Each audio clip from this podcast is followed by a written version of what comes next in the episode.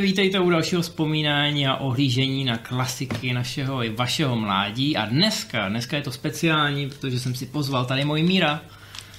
Rád bych řekl, že to je jeho premiéra. Ale možná je to spíš moje derniéra. Řekni Ne. proč, jen řekni proč. Lidi to chtějí vědět. Je to spíš takový remake. My jsme si dali něco, řekněme, že v divadelním žargonu by se řeklo, že je to taková čtená zkouška. My jsme si mysleli, že jdeme na ostro a ve skutečnosti jsme si zapomněli, nebo někdo zapomněl No, Někdo no. zapomněl zapnout mikrofon, hmm. který stlumil po skončení Movie Zone Live. Takže ačkoliv jsme natočili úplně krásný 40-minutový speciál eh, k tomuhle filmu, tak dneska tu sedíme znova a pokusíme se to zreplikovat se vším všudy. My jsme měli teda dobrý pocit z toho prvního natáčení. Měli jsme z toho velmi dobrý pocit. Eh, Douglas na letní filmové škole mi říkal, že na podruhé to bývá ještě lepší a na potřetí to prej nestojí vůbec za nic. Takže bych- musí to tentokrát výjít, jinak, jinak už nevím. No, já jsem totiž eh, pár lidem jsem to řekl, ještě než jsem to řekl Rimzimu, což je taková hezká zákulisní historka, že jsem to řekl Matějovi, s tím, že jsem mu nenaznačil, že ještě musím vymyslet, jak to řeknu tobě. A Matěj v trošku podroušeným stavu, Ne, ne, ne, to já jsem vlastně přišel za ním o den později a říkal jsem, já mám z toho fakt dobrý pocit, to vyšlo tak hezky, jsme si popovídali, říkali, říkali jsme chytrý věci, lidi to budou zbožňovat. A Matěj se na mě tak díval a říkal, hele, ty to ještě nevíš, co? A on mi říkal, že jsi to "Ajaj, řekl tak hezky ironicky, že už si mysleli, že to víš a že si z toho děláš srandu. To se mi stává pořád. A Tohle proto ti to věční, věční balancování na hraně ironie a vážnosti. Nikdo pak neví, co vlastně říkám. Takže to je taková malá moje omluva, protože někdy se ty technické překlepy nebo jako problémy související s lidským faktorem stanou. A proto jsme tady dneska a dokážeme vám, že na podruhé to může být ještě lepší. Ale vlastně se to hodí, protože eh, k filmu Volný pád, o kterém si budeme vykládat dneska, je trocha té frustrace a znechucení nad ostatními lidmi tak nějak příznačná. Byl jsi, byl jsi naštvaný, když si to... Co, co ti jako proudilo tím tvým nitrem? Chceš, chceš tady jakoby naživo znovu rozpoutat ten emoční vír, který se ve mně odehrával. No já si myslím, že taková malá tenze mezi náma tomu nemůže uškodit.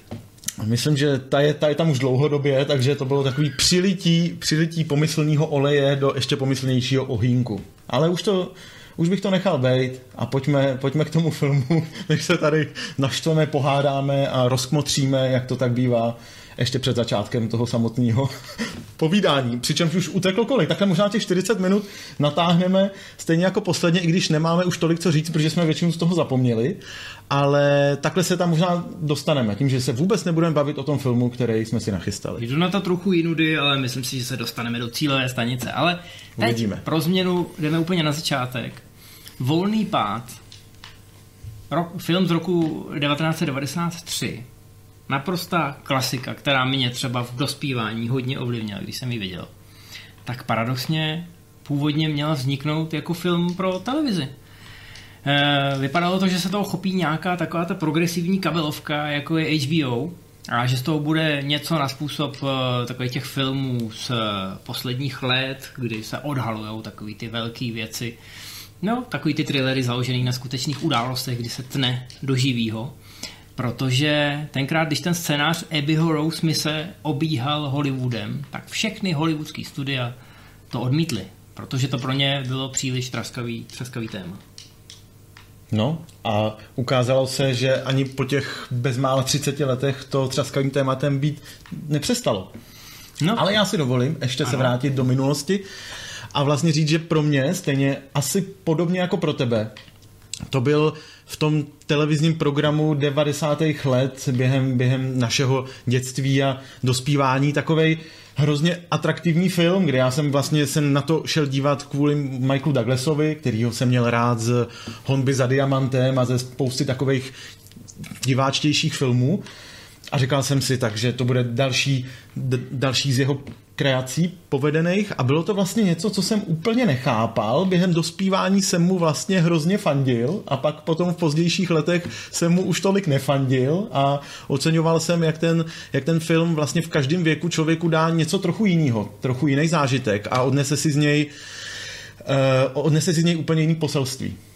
No, ono to zkreslené čtení filmu je něco, co tenhle snímek provází v podstatě od eh, jeho premiéry. Eh, hezky si o tom budeme za chvilku povídat, protože tenkrát, když to obíhalo tím Hollywoodem, tak eh, ještě nikdo netušil z těch eh, exekutivců, že takovým neonoárům, ve kterých se bude, řekněme, kritizovat ten kapitalismus a to, co je špatně na té americké společnosti, tak nikdo ještě netušil, že to bude něco, co publikum bude vyžadovat. Takže když, když ten scénář obíhal, tak všichni si říkali, hele, jako tohle, to, to, to, je jako, to je taková kritika namířená svým způsobem i proti nám, jako hollywoodským studiím, protože i my jsme ty výrazní zástupci toho kapitalismu. A nikdo nechtěl, jak se říkal tenkrát, nikdo nechtěl nastavovat zrcadlo eh, té západní společnosti. Takže zkrátka ten hlavní hrdina, který je jakoby semletej tím systémem, tak je svým způsobem jak záporák, tak oběť ale to čtení, eh, to čtení už když teda jako řekněme dostanete ten scénář, eh, tak může být zrádný. A celkem chápu, jako, že si to někteří ty exekutivci přečetli a vlastně netušili, co, co by z toho mohlo být. Nakonec by mohli tím terčem být i oni a to samozřejmě nikdo podstoupit nechtěl. A potom, když reálně došlo na natáčení v roce 1992, tak muselo být přerušený kvůli nepokojům v Los Angeles, takovým vlastně na který v dnešní době, nechci říct, že už jsme si zvykli, ale je to takový, že opravdu každý rok nebo co dva roky se nějaká taková aféra kolem rasových nepokojů objeví a objevovala se, objevovaly se už tenkrát. A právě na začátku 90. let opět eh, bylo Los Angeles takovým, v takovém varu eh, rasovým a ukázalo se, že ta témata, o kterých ten film vypovídá, jsou opravdu eh, tak moc eh, blízký realitě, až eh, se to Hollywoodu většinou nelíbí který vlastně by radši asi vytvářel takový nadčasový pohádky, trochu možná odtržený od té sociální reality, která je taková božehavá, ale v tomhle, v tomhle případě to opravdu udeřil do černého a trefil témata, který stále přetrvávají. No, to studio potom, když už bylo hotovo a když, jak říkáš, eh, byly i tyhle ty nepokoje, které svým způsobem dokázali, že ten film eh, předbíhá dobu, částečně, tak oni to potom při té kampani eh, marketingové, když ten film šel do kin, tak už to přijali trošku za svý a říkali, podívejte, ten William Forster, to je někdo jako vy. Prostě člověk, který je jedno blbý rozhodnutí, jako jeden blbý den od toho, aby se propadnul na okraj té společnosti, kde chybí ta záchranná síť, která by ho, záchranná síť té společnosti, která by ho vrátila zpátky a zkrátka propadne nějakýma skulinama toho systému, eh, odkud není návratu a může se mu stát to, co se stalo této postavy. Takže ve chvíli, kdy to šlo do kin, tak už eh, se tohleto prezentovalo jako nějaká ta přednost, jakože pojmenováváme něco, co v té společnosti je, ale nikdo to nechce vidět. Eh, což je trošku ironie vzhledem k tomu, že všechny ty hollywoodské studia to odmítly, až musel přijít Michael Douglas jako obrovská hvězda už tenkrát, přečíst si ten scénář a říct, hele, tohle je parádní, to já chci hned teď točit. A tím pádem se ten projekt dostal úplně jinam.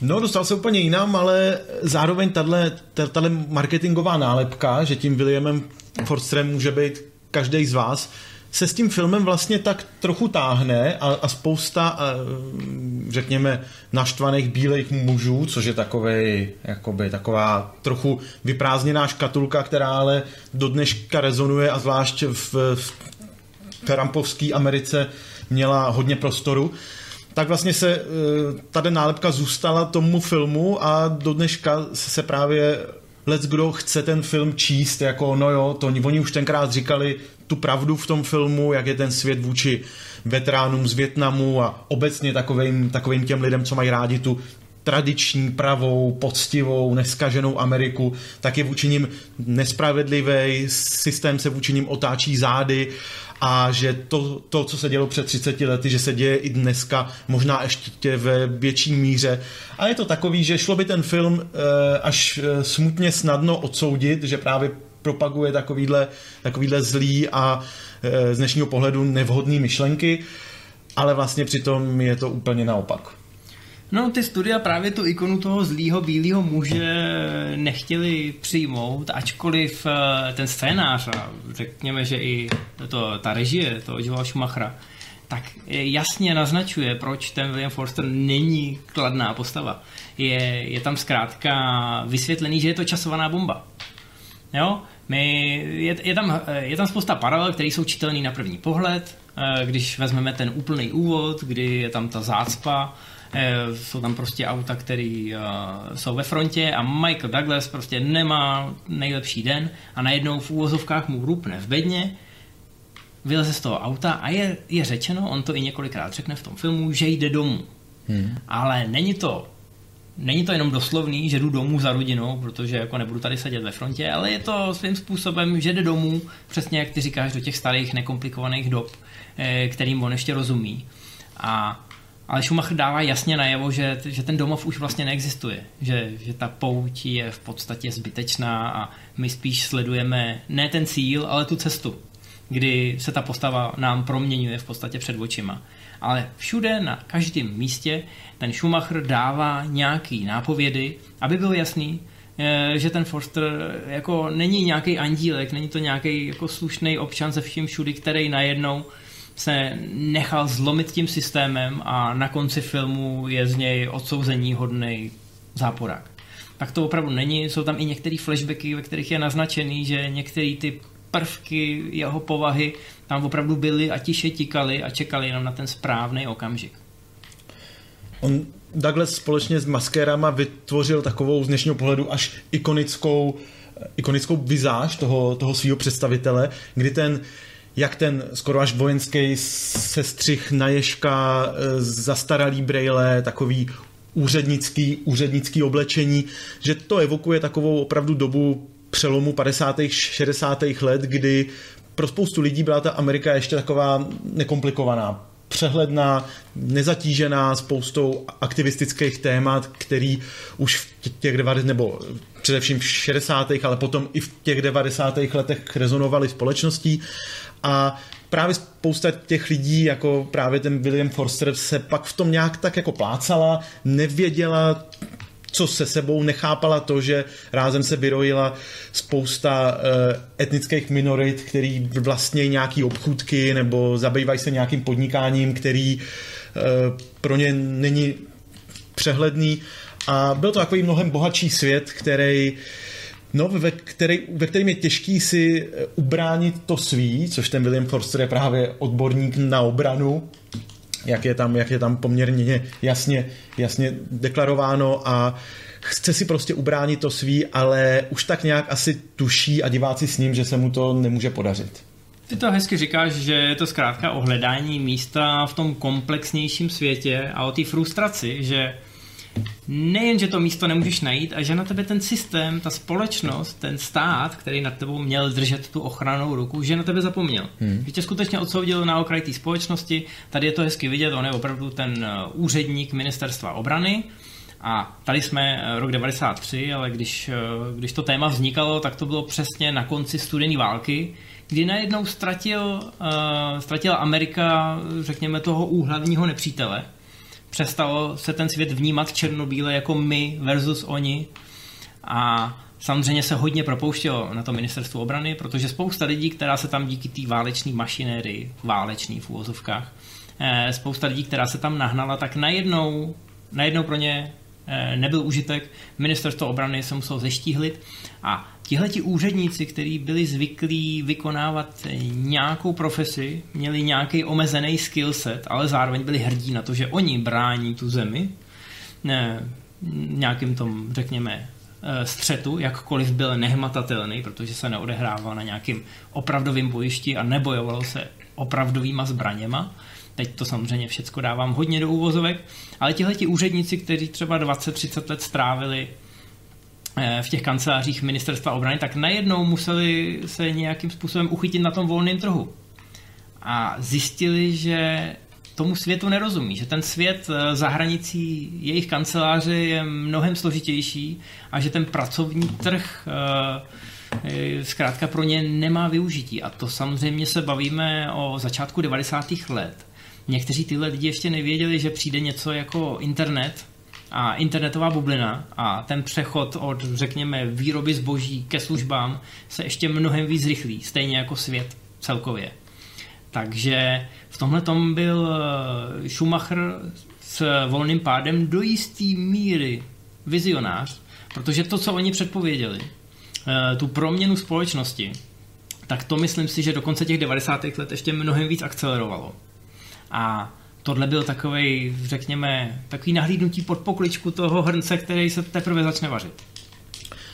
Můžeme potom vidět v 90. letech spoustu, nebo především na konci 90. let spoustu dalších filmů, který se tou absencí toho společného amerického nepřítele a, a krizí tradičních hodnot zabývají, ať už je to klub rváčů, americká krása, nebo třeba americký psycho taky. Možná není náhodou, že řada těchto filmů má v názvu slovo americký, to, to si tak o, o to vyloženě říká.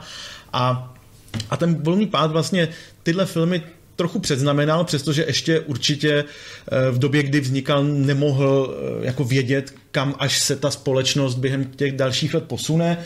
Mohl taky vycházet z tradice takových těch společensky uvědomělých a znepokojených eh, filmů ze 70. let, jako eh, Taxikář a Špinavý ulice, případně Plovec jelenů, který vlastně tak ukazovali takovou právě vykořeněnost především těch veteránů větnamské války, kteří se vraceli domů, ale na rozdíl od těch veteránů z druhé světové války nebyli přijímáni s otevřenou náručí, ale velká část společnosti se na, na ně dívala jako na uh, takový padouchy, který vlastně bojo, bojovali za, za špatnou věc. A ten svět rázem byl takový nepřehledný a nebylo jasný teda za co bojovat, za jaký hodnoty se stavět a který má cenu uh, dál budovat a který jsou už takový přežitý.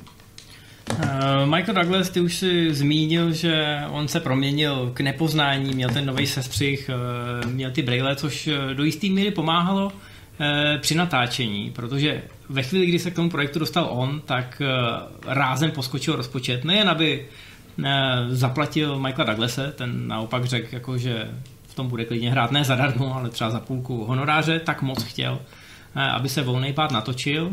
A Joel Schumacher, režisér, který mu ten scénář v podstatě vnutil na nějakým večírku a udělal jedně dobře, tak najednou zjistil, že má víc peněz a že může natáčet v terénu, přímo v ulicích Los Angeles. A hodně pomáhalo, že Michael Douglas byl k nepoznání to všichni byli zvyklí na tu jeho klasickou image eh, s delšíma vlasama. Takže to ani nebylo o tom, že by se na místě natáčení srocovali davy a každý chtěl podpis od Michaela Douglase, protože on tam opravdu byl, eh, byl úplně jiný.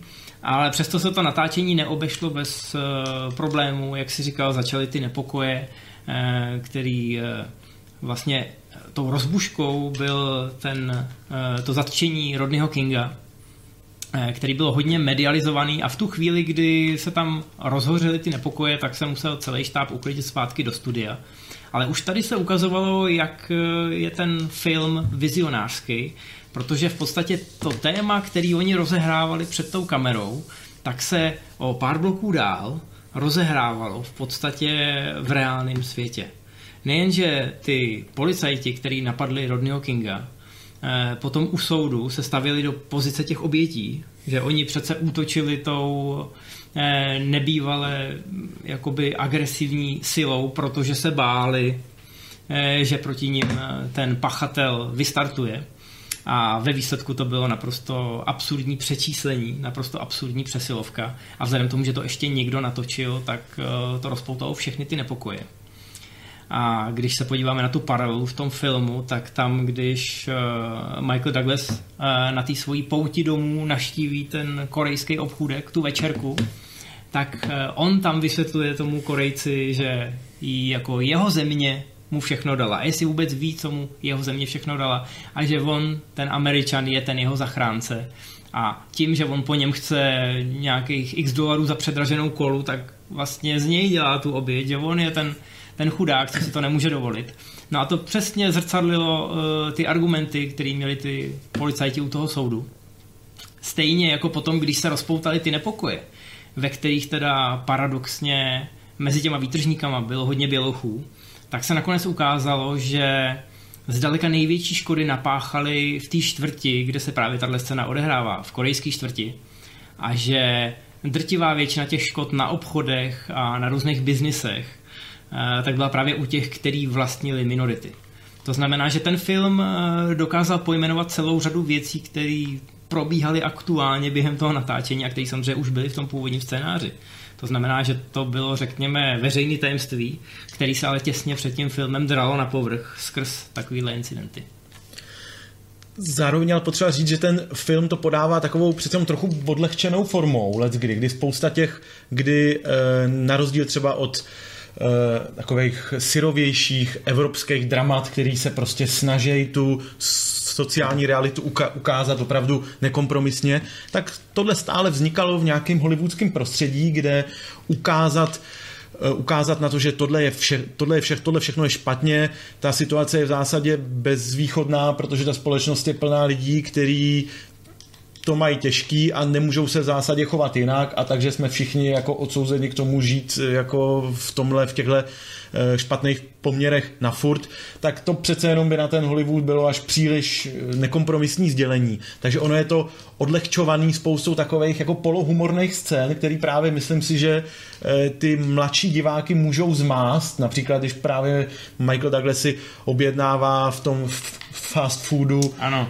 jídlo a oni mu v 10 32 řeknou, že snídaní podávají do půl jedenáctý a že tím pádem si musí objednat něco jiného, tak je to až takový jako humorně absurdní, v jakém světě se ocitá a že ten burger, který dostane, je vlastně hrozně oš, ošklivý, zmačkaný a vůbec ne, neodpovídá reklamě, tak to jsou přesně takový, takový jakoby nenásilný anti antisystémový poselství, u kterých většina diváků řekne, no jo, teď to vlastně znám, to je takový jakoby odlehčený, jo, to, to je vlastně taková, taková nepříjemná, eh, nepříjemný prvek toho života, ve kterým žijeme, ale nic jako zas tak drastického z toho vyplývat nemusí. Takže ono je to právě, eh, do, dobře se podle mě Schumacherovi podařilo vybalancovat, eh, jak tu spoustu trefně pojmenovaných témat, tak i takovou odlehčenější formu, díky který se to dokáže vůbec ten film dostat k masovějšímu publiku, který ho nějak zvládne a není tím naprosto znechucený a demoralizovaný žít dál v této společnosti. On ten film, to otevření čtení je zároveň jedna z jeho velkých výhod, protože to tomu divákovi dává šanci, aby převzal tu iniciativu a nějakým způsobem si to vyložil. Na druhou stranu, jak jsme říkali, v podstatě od premiéry eh, se to táhne s tím filmem, že si to některý lidi pojmenovávají po svým. A zvlášť eh, v Trumpovský a post-Trumpovský Americe je spousta lidí, která si říká, hele, eh, tady ta postava, to je náš hrdina, to je v podstatě, hele, ten, ten, už před, ten už před 30 lety věděl, jak to bude, teď je to v podstatě čím dál tím horší a tohle je pro nás záminka k tomu, aby jsme se chovali stejně, protože celá společnost je proti nám. Ale přesně jak říkáš, třeba ta scéna v tom McDonaldu, což teda není McDonald, je to fiktivní je nějaká burgerárna, ale vypadá to tam velmi podobně jako Mekáči a mám pocit, že když jsem to tenkrát viděl někdy v té pubertě, za prvý tahle scéna mi teda utkvěla hodně v paměti, ale myslel jsem si samozřejmě, že to je McDonald. A myslím si, že to to dvojitý čtení tady v tomhle případě ještě vyplývá z toho, že v Americe je zakořeněný takový to heslo eh, zákazník má vždycky pravdu. Což ale popravdě řečeno je jedna z těch věcí, která je, to je ten mýtus. Celá ta hláška zní zákazník má vždycky pravdu, pokud jde o vkus. Jo, to znamená, když chcete zelený auto se žlutýma puntíkama, tak by vám měl Eh, tak by vám měl ten dealer vyhovět, protože vy s tím budete jezdit a vy víte, co chcete. Ale to neznamená, to neznamená, že máte pravdu v jakýmkoliv oboru, v jakýchkoliv službách za každou cenu. Ale američani si to tak eh, samozřejmě vyložili, někdo to prostě zkrátka tu druhou část vypustil, protože se mu to zrovna hodilo a protože to tobě jako zákazníkovi dává tu absolutní moc. Ale tak to není. Samozřejmě v případě, že držíš v ruce uzinu, tak to tak může být, ale to už, se, scéna... to, už, to už nejseš tolik zákazník jako prostě zločinec a ten má sice pravdu díky té zbrani taky, ale už to není tak něco, o čemu bychom úplně chtěli vyhovět. Je to tak. Eh, tahle scéna mimochodem se odehrává po drive-by shootingu v podstatě, kdy to zase navazuje na ten Douglasův kontakt první s těma zlodějíčkama, s těma gangstrama kdy je šokuje, že tenhle ten týpek eh, s kufříkem, který je oblečený v takovém tom klasickém kancelářském stejnokroji. On ostatně po té cestě z auta míjí nějakou banku a tam je v pozadí člověk, který je oblečený úplně stejně jako on. A to je zase e, další hra s tím, že by že byste to mohli být i vy, že takových lidí v Americe jsou prostě stovky tisíc, možná miliony a může se jim stát nějaká takováhle věc, nějaká konstelace událostí, která v nich odjistí tu bombu. A oni zkrátka vystoupí z toho auta nebo odejdou z té kanceláře a vydají se na tu cestu domů v úvozovkách a můžou cestou natropit spoustu věcí a udělat eh, nenapravitelné škody jak na tom okolí, tak na svém vlastním nitru. To znamená, že tady už jsme v té scéně, kdy, kdy je na něm jasně patrný, na tom člověku, že už se to v něm mění, že už to v něm vře.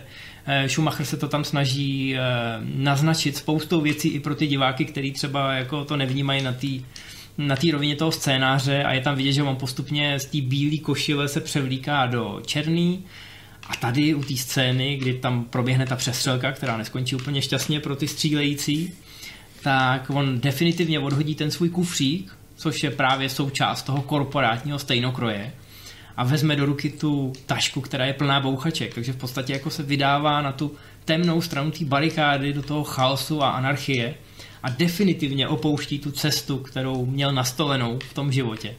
A to je zároveň to třetí dějství toho filmu, kdy už teda není návratu.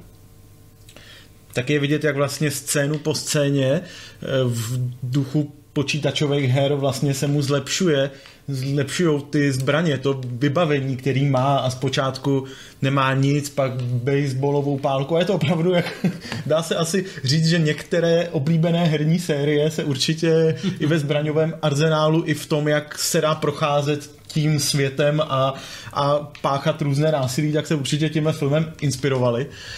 A je vlastně vidět, jak se mu zdokonaluje ta výzbroj s tím, jak se víc a víc propadá do tý, na tu stranu, ze který už není možný se vrátit zpátky. Zároveň to ale není žádný Rambo, je to prostě kancelářská myš a ať už má jakoukoliv zbraň, tak je vidět, že s ní jakoby neumí zacházet, že se to učí eh, postupem času. Eh, co se týče té tý baseballové pálky, tak tam sice zdemoluje celou tu večerku, ale když má jakoby na někoho zautočit, tak je tam vidět ta nejistota a většinou má spíš štěstí. Eh, když je v tom McDonaldu, tak mu náhodou ta zbraň vystřelí sama od sebe, protože má samozřejmě citlivou spoušť a on v životě žádnou zbraň v ruce nedržel. Takže si tím není jistý. A to ve skutečnosti vyvolává ještě mnohem větší strach, jak řekněme v tom divákovi, protože vidí, že opravdu je to člověk z masá kostí, není to nikdo neporazitelný, není to někdo, kdo by ty eh, věci s těma zbraněma páchal úmyslně, ale je to vždycky v tom, eh, v tom okamžiku, v tom momentu. A zároveň víte, že takovýhle člověk je naprosto nevypočítatelný a že nevíte, co udělá, že mu opravdu ta zbraň může vystřelit náhodou, aniž by chtěl je to hezky vidět na další scéně, která se dá číst komediální, přesně jak se říká, a to je ta s tou bazukou. Bazukou, já jsem právě čekal, jestli se dopracuješ až, až ke scéně s bazukou, kdy mu musí malý chlapec odkojený akčními filmy, a což videohramy, je, ano. a videohramy, což je, což také jistě není náhodné sdělení, tak mu musí říct, jak se bazuka ovládá a přesto uh, se Douglasovi nepodaří, nepodaří s ní naložit úplně tak, tak jak, jak by si představoval. Ano, ano, ohrozí nevinné lidi a tady hmm. to je další, uh, další vykřičník pro ty diváky, že ten člověk absolutně neví, co dělá a že teda ho nelze považovat za čistého záporáka, čistou oběť, kladnou postavu, myslím si, že jako v tomhle, v téhle části filmu už ho asi nemůže nikdo považovat hmm. za kladnou postavu, hmm. protože tam bylo několik křižovatek, na kterých, eh, řekněme, hmm. se ještě mohl vydat jiným směrem, ale on si vybral tu cestu dál a dál do toho chaosu. A zhruba někde tady už dostáváme druhou stranu mince, dostáváme další důležitou postavu toho filmu, která je ale eh, po značnou část stopáže skryta. A to je samozřejmě eh, detektiv Prendergast. Prendergast.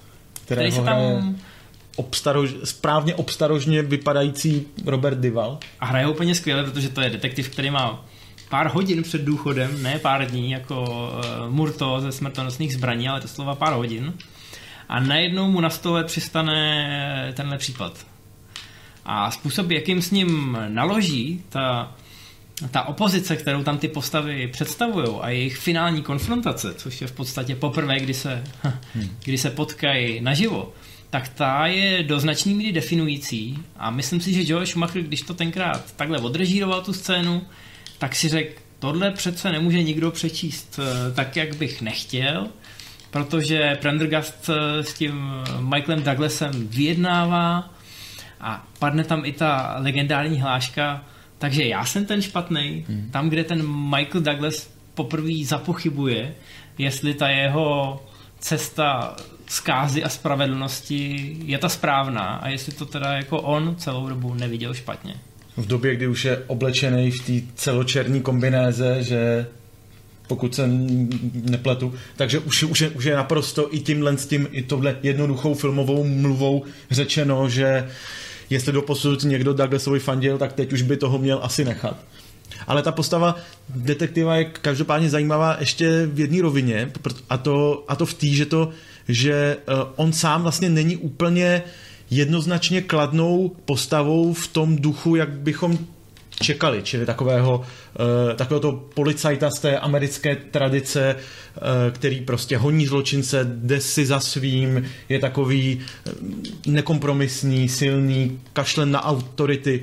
Ale ten Prendergast je takovej, uh, takovej trochu utáplej důchodce, už téměř, který, kterého do telefonu tam několikrát uh, seřve manželka, mladší kolegové si z něj dělají legraci a je to taková postava, která jako opravdu to není takový, taková figura, které byste vlastně chtěli fandit. A v, a v řadě ohledů je ten Michael Douglas mnohem vlastně sympatičtější v tom, že je takový ráznější, chce s tím svým životem něco udělat, chce, chce s tou situací, ve které se ocitl, chce to nějak změnit. A v tomhle je vlastně taková e, typičtější americká postava než ten detektiv. Takže ani v tomhle ohledu nám vlastně Joel Schumacher nedává takovou jednoznačnou nápovědu, že teda aha, tak když je tady ten dobrý policajt, tak, tak to teda definitivně znamená, že Douglas je ten špatný. A vlastně oba jsou takový morálně nejednoznační, u Douglas samozřejmě mnohem víc, ale e, i to možná znamená, že by nemuselo chybět mnoho a ten Robert Deval by mohl být v v botách Michaela Douglase a in, on by se mohl stát tím frustrovaným, obyčejným člověkem, který pak vezme ne spravedlnost do svých rukou, ale nějaké zbraně do svých rukou a jde dělat to, co považuje za spravedlivé. Řekl to krásně, ten Prendergast je opravdu takový podpantoflák, takový ten nechci říct moula, ale určitá část americké společnosti by ho možná tak pojmenoval. Člověk, který se snaží v každém vidět jenom to dobrý a je to takový to rčení a po tobě chlebem, ty po mně taktickou puškou se zaměřovačem. Zkrátka v tom finále vlastně nevíte, co se stane, ale řvete zároveň na Douglase i na toho Divala a říkáte si udělej tohle, udělej tohle, udělej tohle a oni to zkrátka dohrajou podle svých not až do toho konce. A zase se dostáváme k tomu čtení, zase se dostáváme do 90. let, protože zároveň, kromě toho internetu, který samozřejmě může za všechno zlo lidstva, tak, došlo i ke vzniku uh, televizní stanice Fox News. to znamená, že to, to čtení toho filmu je dneska ještě víc rozostřený, protože ty lidi, kteří žijou v dnešní době, eh, která je přehlcená informacema a přehlcená nějakou agendou, tak neberou tenhle film jako černočernou satiru propletenou s nějakou osobní tragédií, ale dost často ji berou, jako, eh, berou ten film jako návod. Jo, berou jako návod utéct tomu všemu, přetrhat všechny ty Eh, kabely, ať už jde o internety nebo o nějaký mezilidský vztahy a zkrátka od toho utéct nebo v horším případě se tomu postavit. Což souvisí s tím, že ten film vlastně eh, vykresluje, pokud jsem nepletu, tak jenom postavy, které jsou na samém vlastně dně eh, té společnosti a ne jakoby úplně nebo na dně toho společenského žeb, žebříčku, že když si Michael Douglas vylévá zlost na na tom korejském majiteli večerky nebo na těch pouličních pouličních e, mafiánech, řekněme. Takže všechno to jsou takové, i ten policajt, všechno jsou postavy, které ten systém, jaký je, nevymysleli, neutvářeli ho a jenom se vlastně v něm snaží nějak přežít. A, a ten Michael tom, Douglas... Jsou na tom eh, společensky, i co se týče obživy a všeho, jsou na tom hůř než ten Douglas v tu chvíli, jsou na tom který, je, Douglas, no. který je příslušníkem toho, té středostavovské Ameriky. Jasně, má tu nejistou budoucnost, neví, co s ním bude, ale v tu chvíli je, je na tom líp, ale zároveň se jako proti každému rámuje do, do té pozice té oběti a je hrozně hmm. defenzivní ve chvíli, kdy, kdy mu to někdo v úvozovkách, jako v té korejské večerce, kdy mu to někdo vmete do tváře, hmm. že vlastně ty role jsou obrácené.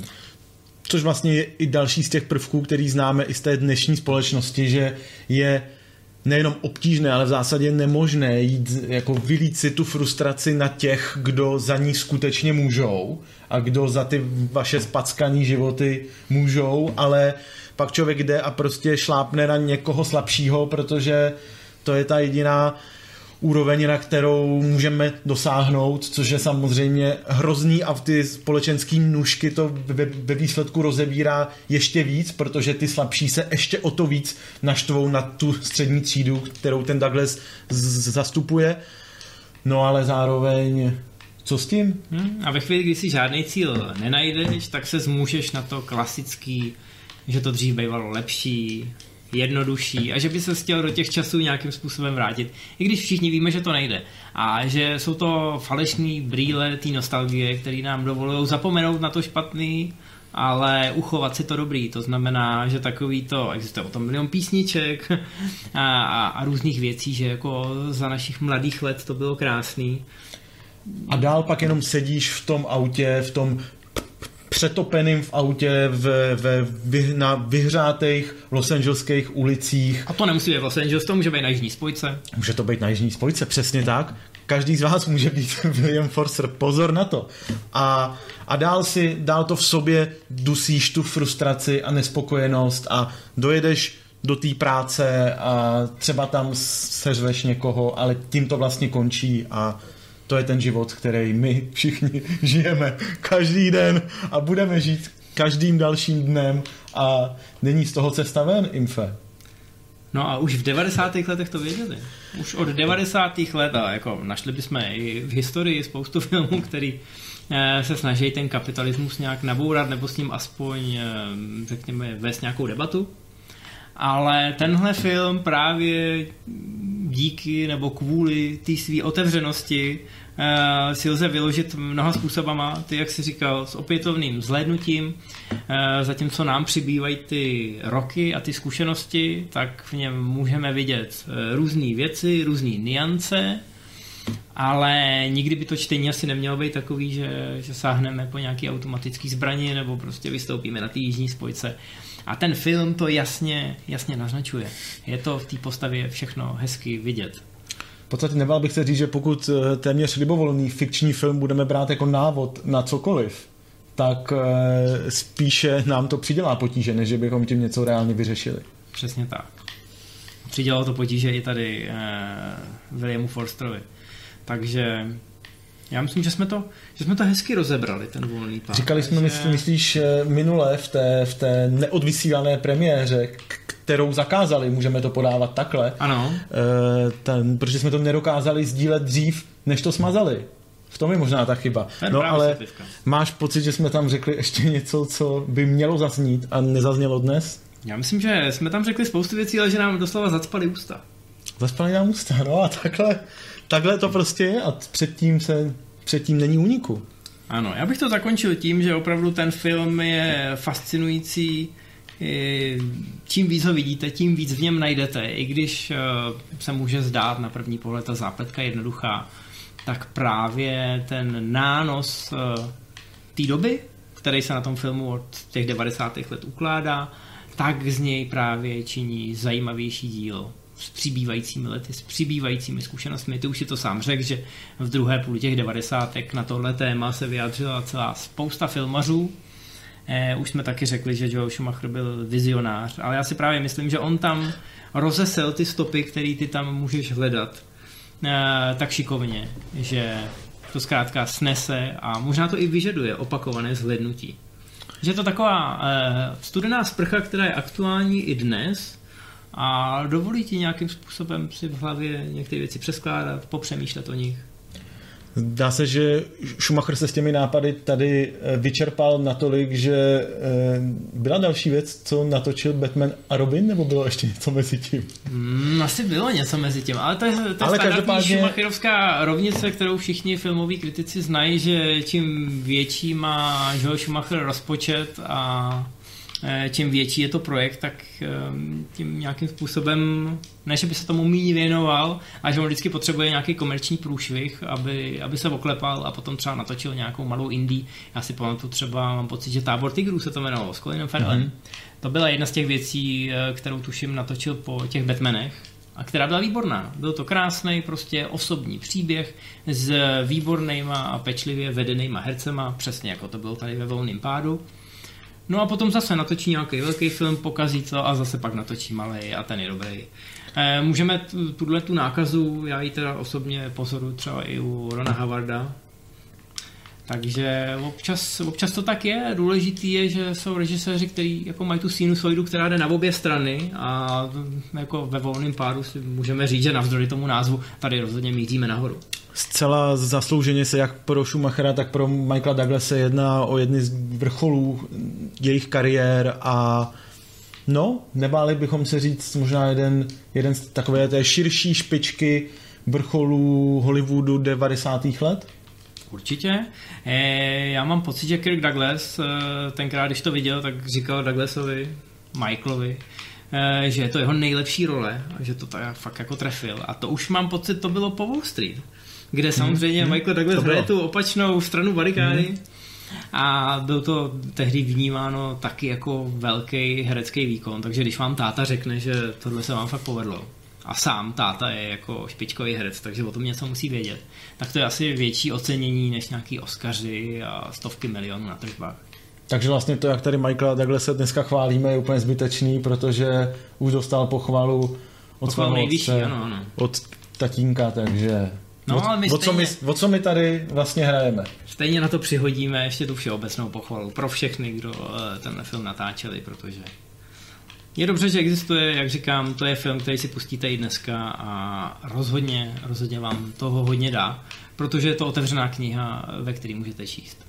To je takový mnohem hezčí závěr, než to poselství té nekoneční frustrace, kterou jsem chtěl na lidi vyslat já. Takže zanechme to tak, jak říkáš, je to dodnes inspirativní, inspirativní a i vlastně zábavný film a stojí za to se na něj podívat. A já jdu teď zkontrolovat, eh, jak jsme to natočili. No já jsem napjatý, já očekávám, že mi řekneš, že prostě... Doufejme, že dvakrát je dost, že to nebude pověstné a... třikrát a dost. To bych už asi nezvládl. No, možná by si přišel naštvaný a s kufříkem. Naštvaný s kufříkem a jenom bych na tebe ječel defense! Tak, nechte se překvapit, jak to dopadne, eh, jestli slyšíte tyhle moje slova, tak to asi dopadlo dobře. Happy endy my máme rádi. Takže tak. zase někdy na viděnou a doufujeme, že i tady s mojím mírem. Uvidíme podle toho, jak to dopadne. tak, držte nám palce. Čau, čau. Ahoj.